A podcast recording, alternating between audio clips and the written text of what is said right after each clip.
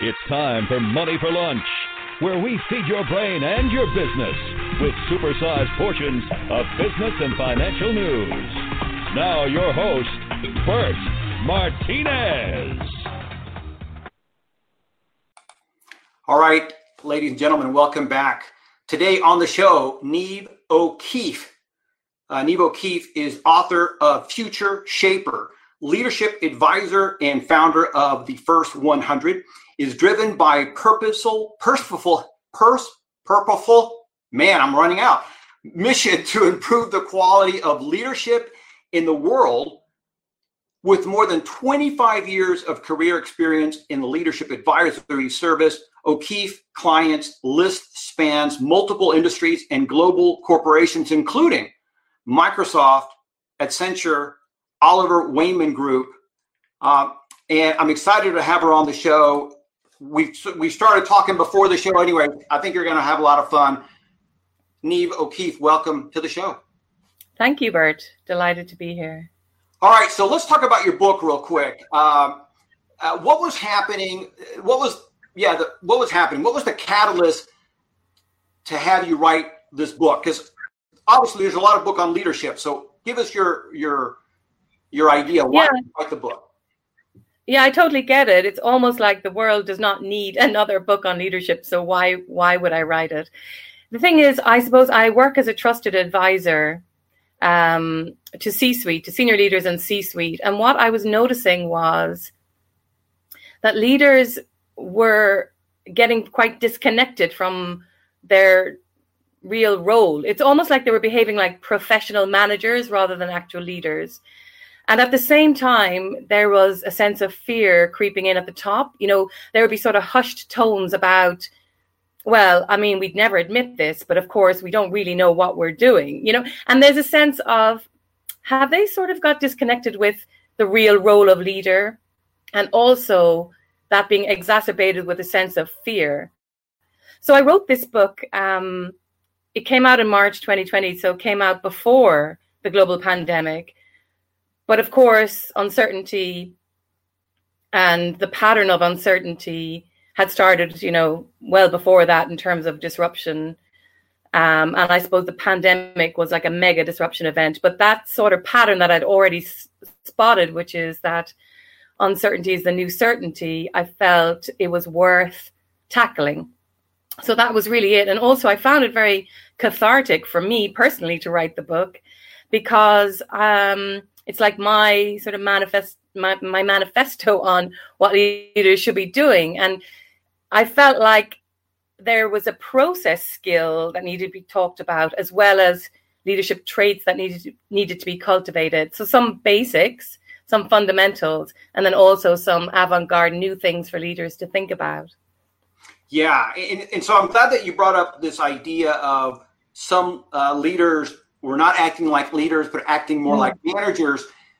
Give us your your definition. What is yeah. a leader? Yeah, I think basically it's if the leader has not set out a clear vision or has not been part of crafting a very clear vision, then they're not actually a real leader. So if they are just handed a set of instructions, you know, handed targets, and they're going about fulfilling them, then that is what I call a sort of a professional Uber manager. So really it's about a leader is somebody who is very clear about what they want to achieve and why. And that's like very compelling for them. And anybody else is somebody who's basically taking instructions. Now, most of my clients, until I provoke them into thinking otherwise, are really just instruction takers. You know, and I and and my I suppose my philosophy on leadership is we're just a bunch of humans in the world. There's a few people in charge of the of the rest of us. We call them leaders. If they were doing a better job, we'd all be in a better place. So I give my clients a really hard time about what it actually means when they take up this position of, you know, so-called leadership. Like one thing which I've noticed is it's a bit like the word parent. Just because you have a child, you become a parent, but it doesn't calibrate how good you are in that role. And it's the same with leader you know, all these organizations, there's all this talk about like the leaders and it's within their role titles. But is anybody actually leading? And I suppose I come from a very challenging perspective on that, especially with my clients. Yeah. Um, nothing, no, nothing more fun than hiring somebody who's going to give you a hard time about the way you're leading your company. So that's funny. yeah. Uh, well, okay. So, look, you know, you mentioned the pandemic, and we've seen um, I'll say different leadership styles across the globe when it comes mm-hmm. to the mm-hmm. pandemic. Give us your thoughts on on the pandemic. Uh, what were some of the common mistakes that you saw most leaders make when handling uh, a crisis like the COVID nineteen? Yeah, I mean, I think the first thing was the speed of reaction was a problem. So there was like a, a denial of the crisis so countries were slow and businesses were slow to accept this. I mean, we had that even here in the UK, where even after the World Health Organization had declared it a global pandemic, we were still of the view, oh, it's just a flu, we'll be fine. And it took us two weeks to lock down. And I think, you know, you'll see variations on the spectrum of that in relation to how the initial response. So I think speed of response is a very important um, judgment, I suppose, for leaders to make. And then in terms of when the crisis is pretty evident okay, yes, we are actually in a crisis, I suppose, you know, we still don't have clear hindsight on what was, you know, what what was a good strategy or not. But the fact that every, you know, that the answer seemed to be dramatic, full and total lockdown, I wonder if over time we will reflect on that and question whether that was the right answer because it was so complete. And of course, there were some commentators who said it's the easiest thing to do, you know, send all your workers home, everybody get inside. But nobody in the doing of that thought about how are we going to exit this successfully? Like, how are we going to come back out of it? And I suppose that's what organizations and, and countries are grappling with now. And not that I have any of the answers, of course. I mean, this is, we're writing, you know, we're in the midst of this, I suppose, this case, but we can, you know, we can make comments on it and think about it.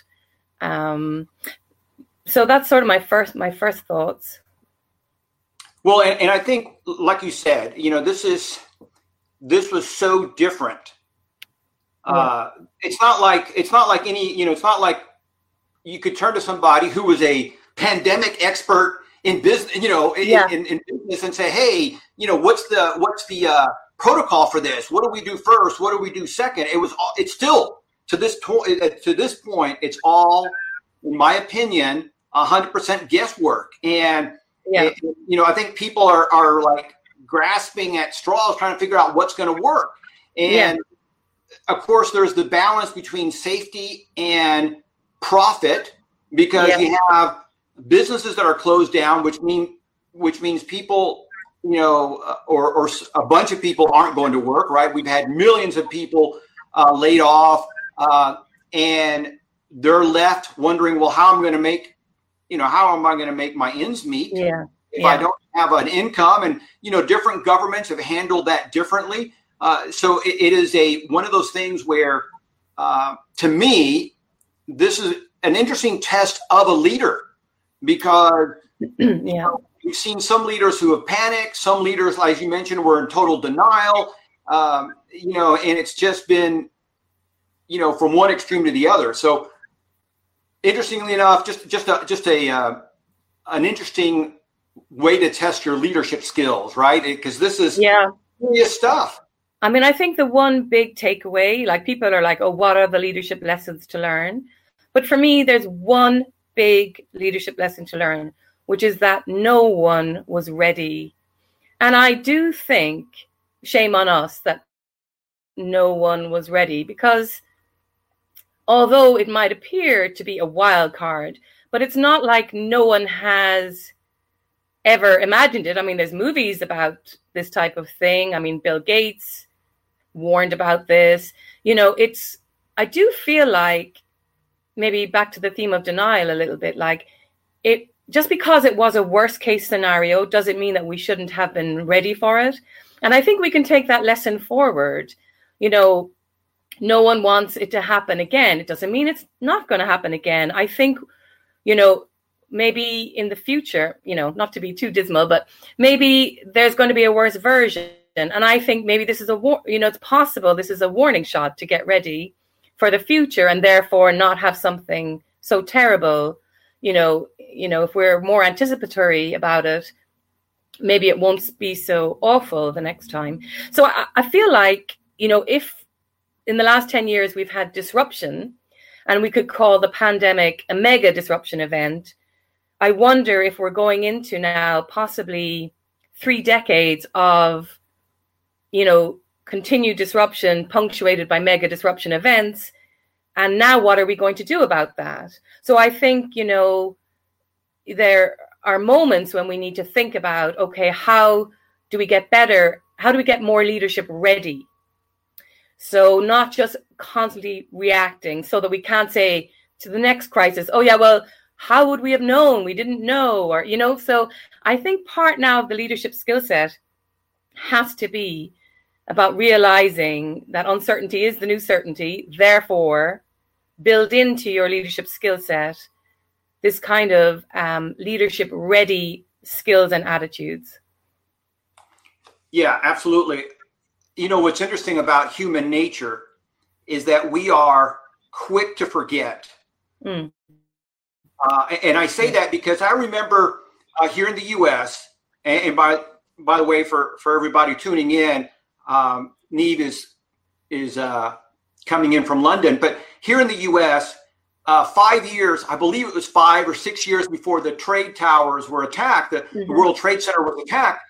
It, it had previously been been attacked, right? They had they had brought in a vehicle, parked it underground, a bomb had gone off, mm-hmm. and it shook the building. And it just so happens that my brother-in-law worked there and was was at the very top having lunch, oh, wow. um, and and he says he remembers it very clearly, like Everybody heard it. They felt a you know a, a, a little bit of a shake. Yeah. And, and it's like out of a movie where everybody stopped for like three or four seconds, and then went back to eating. And we didn't learn our lesson. We yeah. weren't. We assumed that hey, the you know these towers are so big and so strong, and these uh, terrorists are small and weak, and you know they're never going to be able to effectively take down the towers. And so uh, we were ill prepared simply because we weren't taking the impossible, those black swans into consideration. Yeah. And and and I think back to what you said, I think leadership moving forward is going to have to look at the impossible uh, because the reality is, if you look at the history, uh, at world history, the impossible happens rather frequently. I mean, yeah. as you mentioned, this isn't the first pandemic yeah. that the world has lived through. And we had the World Health Organization, Bill Gates Foundation, or the Gates Foundation telling us that this was a possibility. And of course, nobody wanted to even contemplate mm. that a pandemic could really happen. And hey, we're you know we're we're we're so modern. Uh, we have some great health care and, and all this other stuff that if something like that was to happen is no big deal. It's not going to affect me and blah, blah, blah. And I think it's that short sightedness that has to change. That's right. And um, at Davos in 2021, so upcoming, the theme of Davos will be the Great Reset. So I think that's going to be interesting in terms of taking the opportunity. I mean, a, a, criticism of Davos, of course, is that it's just a talking shop. But that said, it will be interesting to see what the great and the good are going to say about what they're calling the Great Reset, which is a reflection on what's happened and what this means and what might come out of that in terms of some, you know, clear sightedness in relation to the decades ahead. I mean, I think it's interesting, like, it's at the beginning of a decade, and I think, you know, people like to think, well, it'll all be over in a year, but I mean, I think at the at the very least, we're going to see a decade of in and out of lockdown, flare ups, and how to get ready for that, but also maybe even expand your horizon a bit longer and say, okay, let's look at 2020 to 2050. what might the world look like. And I mean, it's not, you know, doom and gloom. And obviously, leaders have to, if nothing else, they have to stay optimistic about the future. And one of the things I think that has come out quite clearly is that, you know, what maybe would have taken four or more years to happen has actually just been accelerated in four or so months. And that is the shift to a more virtual world. And I mean, I think if we were to try to be futurists about it, I mean, that's the way the world was going, and that's the way the world is definitely heading now. And and and and what's the so what about that? And I think you know, organizations sent their employees into you know back to their houses, you know, but they had what what was evident is that there was a massive gap in terms of any strategy in relation to how to keep those employees engaged. And yet yeah. there had been remote working for years. And it, it just shines a light on the fact that those remote workers must have been very self managing in terms of their motivation, their engagement. And so employers now have to think about okay, what if everything we do, we have to do online? And what if our employees forever have to communicate online, what that might mean? How do we keep, you know, how do we engage with them? How do we keep people motivated and so on and so forth? And you know, that's just one example. Another example is how employers seem to have moved now into being healthcare providers, whether that's, you know, um, mental health, well, that's a big topic, or whether that's, you know, literally taking temperatures of people as they come into office buildings or office hubs. So, I mean, there's a lot for organizations to think about, you know, in relation to you know, this is not just, you know, and obviously I don't think anybody believes anymore that this is just a blip and we'll all go back to the way it was. I mean, for sure that's not going to happen. Yeah. Well, you know what's interesting too. I think one of the uh, one of the other side benefits of this pandemic, as you mentioned, we have become more virtual, uh, which I think is great. It gives us more flexibility. Yeah. Uh, but I think also before the pandemic, if you had the sniffles, mm-hmm. uh, runny nose, you were coughing, you were still expected coming to the office, right? And, yeah. and and of course, if you were a leader or a manager, you know, and you even had a fever, it was commonplace for somebody to come to the office, you know, and kind of power through it. You know, I, you know, I'm the leader. Look at me. Uh, even though I'm sick and I should be home, I'm going to come to the office and infect everybody because I'm going to power through it. And I think that the pandemic is is kind of put a complete uh, no go on that. So if you have the sniffles, the cough, especially if you have a fever, stay home, not come near people, and and that's really probably the way it should have been all along. Yeah. so I think that's going to be one of the side benefits of all this. But I want to mm-hmm. ask you this question. Um, you know, as a um, when it comes to um, leaders um, and, and, interacting with employees, since you mentioned employees and, and the, I guess maybe a, not necessarily a new role, but a bigger role that, that leaders are going to take. What is your take? How can leaders demand results while also supporting and empathizing with employees? Mm-hmm. I mean, I think when if I, I think there has to be a recalibration of what you can expect during a crisis. And I think we're still going through it, or maybe we're just sort of in the aftershock of the main crisis. And I think in during the crisis and during, we'll say, the aftershock, I think it's unrealistic to expect people to give you a hundred percent because it's not like a hundred percent normal situation. Um, and then coming out of it, I mean, I think you know essentially the world has had a near death experience you could you know put it like that. And so everybody has had an opportunity to reflect on you know how am i spending my time? You know where do i you know like a return to family values or home as refuge or connectedness with the community? And so coming out of this i think leaders need to think about you know um, how do I engage my employees so that they feel like this is a meaningful use of their time to be at work? I mean, that's coupled with the, the, the zeitgeist anyway of the millennial generation who kind of had this more of a like a slightly more spiritual take on why am I in work? Am I making a difference? You know, what's what's it all about? And so I think this sort of macho command and control, doubling your targets, let's like do this, you know, that kind of style of engagement is not going to cut it anymore. I think you're going to have to leaders are going to have to be more connected with what they stand for, what values they really represent, not just like, you know, a laundry list of things they should say. And then, you know, communicate that with employees so that employees feel like they're engaged on a meaningful mission. And this is a good use of their time on earth, so to speak. I mean, that's a big ask, but I mean, there was ripples, like there was employees have been asking for this for a long time. And I think, you know, leaders need to need to fully catch up with that now. Sure. Well, you know what I find interesting is when you look at small company, and uh, they're in in London as it is here in in uh, in Phoenix. Um, eighty percent. I, I, guess you know I want to say here in America and, and probably there in England, eighty percent of of employees are working for small companies.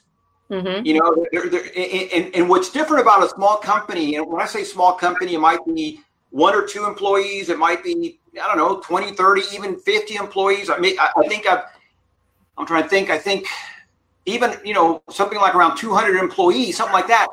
Um, when you're looking at a company that of that of these sizes, these small companies, one of the benefits to working for these small companies is that there is a little bit more empathizing uh, yeah. My point being is that um, it's very, very common. When I used to do mergers and acquisitions, it was very, very common to come across a small company that had loaned money to various employees for various different emergencies.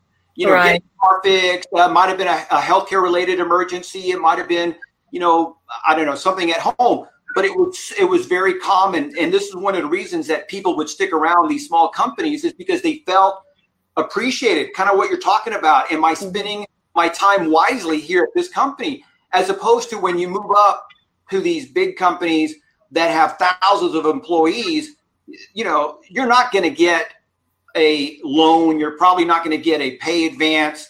Um, you know, HR is on a different floor, far removed from you, and and there's no direct connection between you uh, let's say the manager uh, and maybe uh, the uh, supervisor or the leader in that company it's so far removed that you know all of that becomes more clinical less touchy feely and, and is back to what you're saying i think that most uh, employees prefer the touchy feely to an extent right they want that engagement they want that that um, you know the ability to connect with their leaders and say listen this is what's happening in my world I'm a I'm a single parent. I got three or four kids. I have one child that's a special needs. You can yeah. do that in a small company. It's very difficult to do that in a big company. Yeah, yeah, it's true. And I think sometimes even the employee, because you know, in big companies, you know, um, the A to Z of what they're doing, you know, they might be component F to G or something, and and they just don't, you know, it's quite hard to connect themselves into the bigger picture so um, I mean, I, I think really though, I think like in terms of what leaders should be doing, number one is they should know what they're trying to achieve, and that that sounds so basic, you know, and it's come under the topic of vision, but which it sounds like a very grand word, but I I call it like preferable outcome in the book, which is just basically what is it that you are trying to achieve and by when, and you know as if, if if you have a team of people and I ask each member of the team, what do you think you guys are trying to achieve and by when? Honestly, in a lot of big companies, you get as many different answers as you will number of people on the team. So this sort of disconnect between what am I doing and why, you know, the leader really has to be very clear themselves on what they're trying to achieve and why, and then communicate it. Some of the stuff is so basic that it's almost crazy that I can make a living out of saying things like that, you know? so true. yeah, yeah. Well, you know what? I mean, I tell you what's interesting is I've had the pleasure of interviewing, I want to say about 10 or 12 um, individuals that had high profile positions at Apple mm-hmm. when Steve Jobs was running Apple. Yep. And without, I want to say, without any kind of hesitation, the two most common remarks when you ask, how was it working with Steve Jobs? Number one is that he had a very clear vision. This is what we're doing. This is why we're doing it. And then, the, and then the other two was is that he was a per, pretty ruthless guy to work for, and he would fire you. Uh, and a lot of people don't know this. They would only, you know, but he would fire some of his top people, um, you know, very, very frequently. I mean, he fired one of the ladies I interviewed was fired like a total of 25 times. And this was his way of waking people up mm-hmm. and fire you for two or three days. And and of course, you know, when somebody gets fired, you go through all these emotions, right? It's it's well, you know, it's like uh, what are those common uh, oh uh, denial, you know, yeah, yeah, bargaining, and all those all those typical uh, emotions. But he would let you back in, and you would want to work harder for him to show him that you know that that he was wrong and stuff like that. And and so sometimes you can have a leadership a leadership style like a Steve Jobs who's pretty ruthless. And towards the end of his life, I think he was he was a little um, uh, what's the word regretful how he treated people around him. Um, and he realized later on that you know you do have to love people and, and, and that people are important. But you know, when you're young and dumb and and mm-hmm. the world is your oyster, sometimes you, you know you, have this uh, what do you call it? The blinders on. But you know, bottom line is he was ruthless, but people knew what he wanted and they knew what he ex- what to expect from him, and he also was very clear as what he expected from you. And back to what you're saying, that isn't you know that's a very basic thing, but very few of us are brilliant at the basics. Yeah. I mean, you absolutely, know. absolutely. And what you bring in there is this concept of legacy, you know, and I actually challenge my clients. You know, originally I worked with clients in the first 100 days of a new senior leadership role.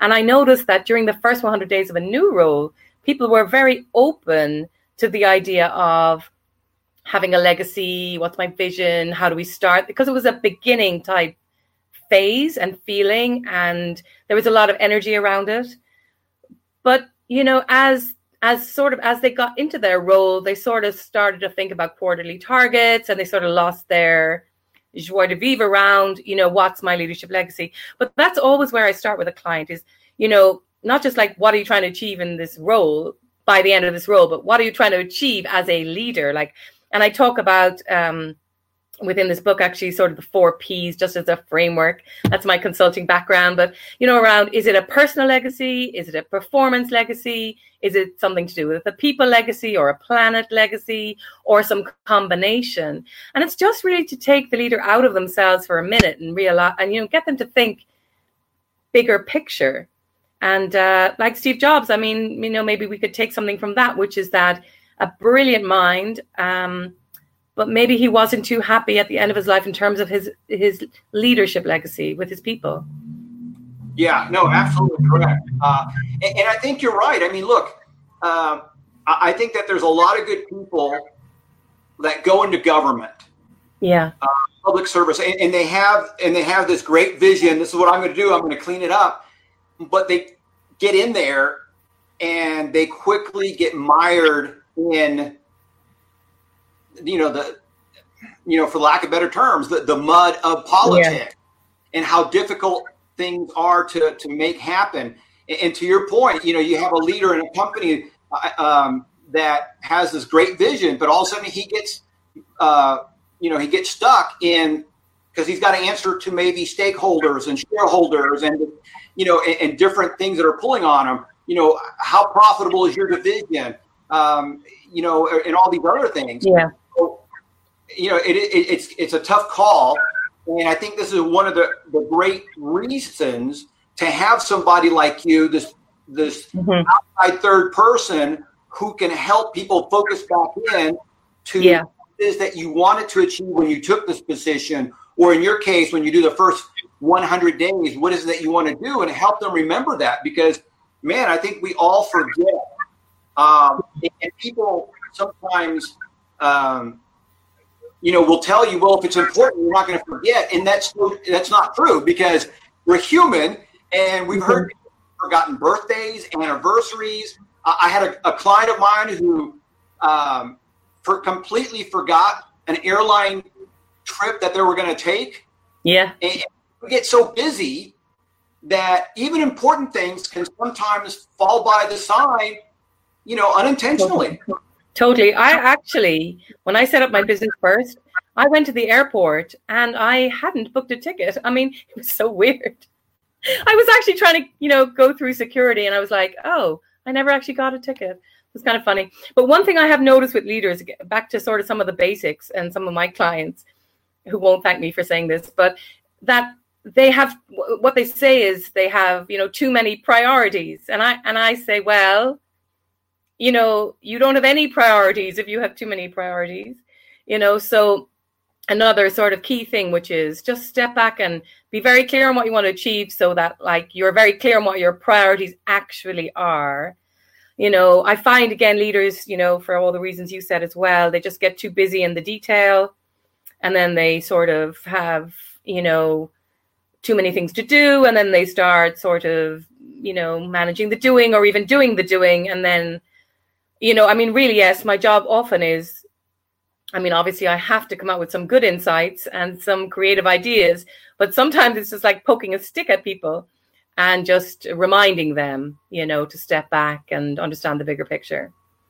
Yeah, no, absolutely. Uh, you know, especially when, again, it, it, depending on the size of company that you're trying to run, or let's say the project or whatever, uh, unless you happen to, you know, um, I don't know, it, it, it might help. I want to say it like this. If you were a single individual, you had no children, no spouse, that's going to help uh, keep the plate uh, sort of, or yeah, keep the plate sort of clean and yeah. organized. But listen, if you if you have family obligations or priorities, um, yeah. on top of that, you have business, and on top of that, uh, you maybe maybe it's it's you, you also have some charities or maybe you're you know whatever. So i think i think it's a very valid valid thing that you need you need a third person sometimes to as you said poke you with the stick and say hey remember this? Um, anyway uh, Niamh, we're out of time. I want to okay. i want to promote uh, i don't know if this is the right one but if they want to reach you uh, ceoassist.com great thank you. Yeah ceoassist.com and then the book, uh, put it up here, is Future Shaper uh, How Leaders Can Take Charge in an Uncertain World. And I will put a link here in the show notes, and you guys can, can check out the book. Uh, Niamh O'Keeffe, thank you so much for stopping by today. Thanks very much, Bert. I really appreciate it. You bet. We'll talk to you later. Bye bye. Bye bye.